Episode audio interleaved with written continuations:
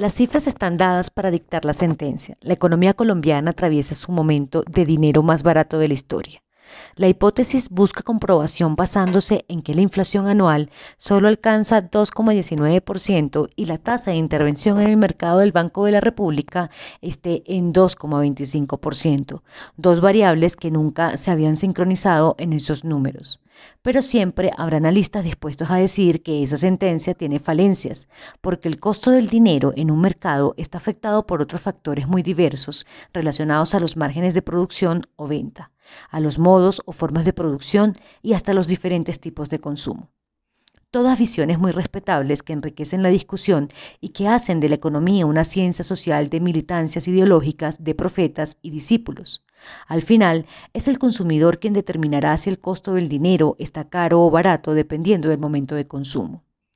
Más allá de esas discusiones que producen ríos de tinta está la pura realidad, y es que durante la pandemia la inflación o el costo de vida de los colombianos se ha reducido a sus máximos históricos porque no hay demanda de bienes y servicios, más allá de los básicos, y porque del lado de la oferta tampoco hay mucha actividad.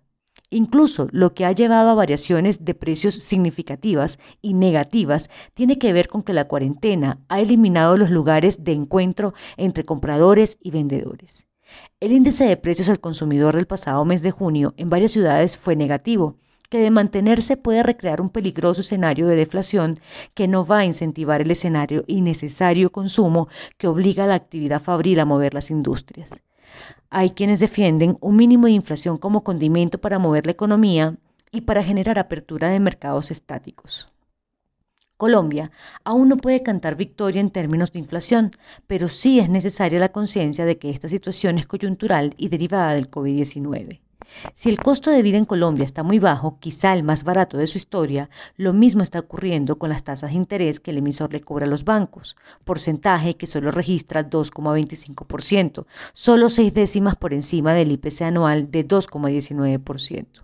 El problema a solucionar es que los bancos les transfieran a los cuentavientes este dinero barato, pues de nada vale que los banqueros tomen la decisión de invertir en el mercado secundario y no hacer ambiciosas campañas para que los emprendedores, los empresarios y en general los consumidores se endeuden a tasas bajas. Es la superfinanciera quien debe actuar como órgano rector del crédito y animar más al sistema financiero a convertirse en el motor de la recuperación económica con base en el costo históricamente bajo del dinero en Colombia.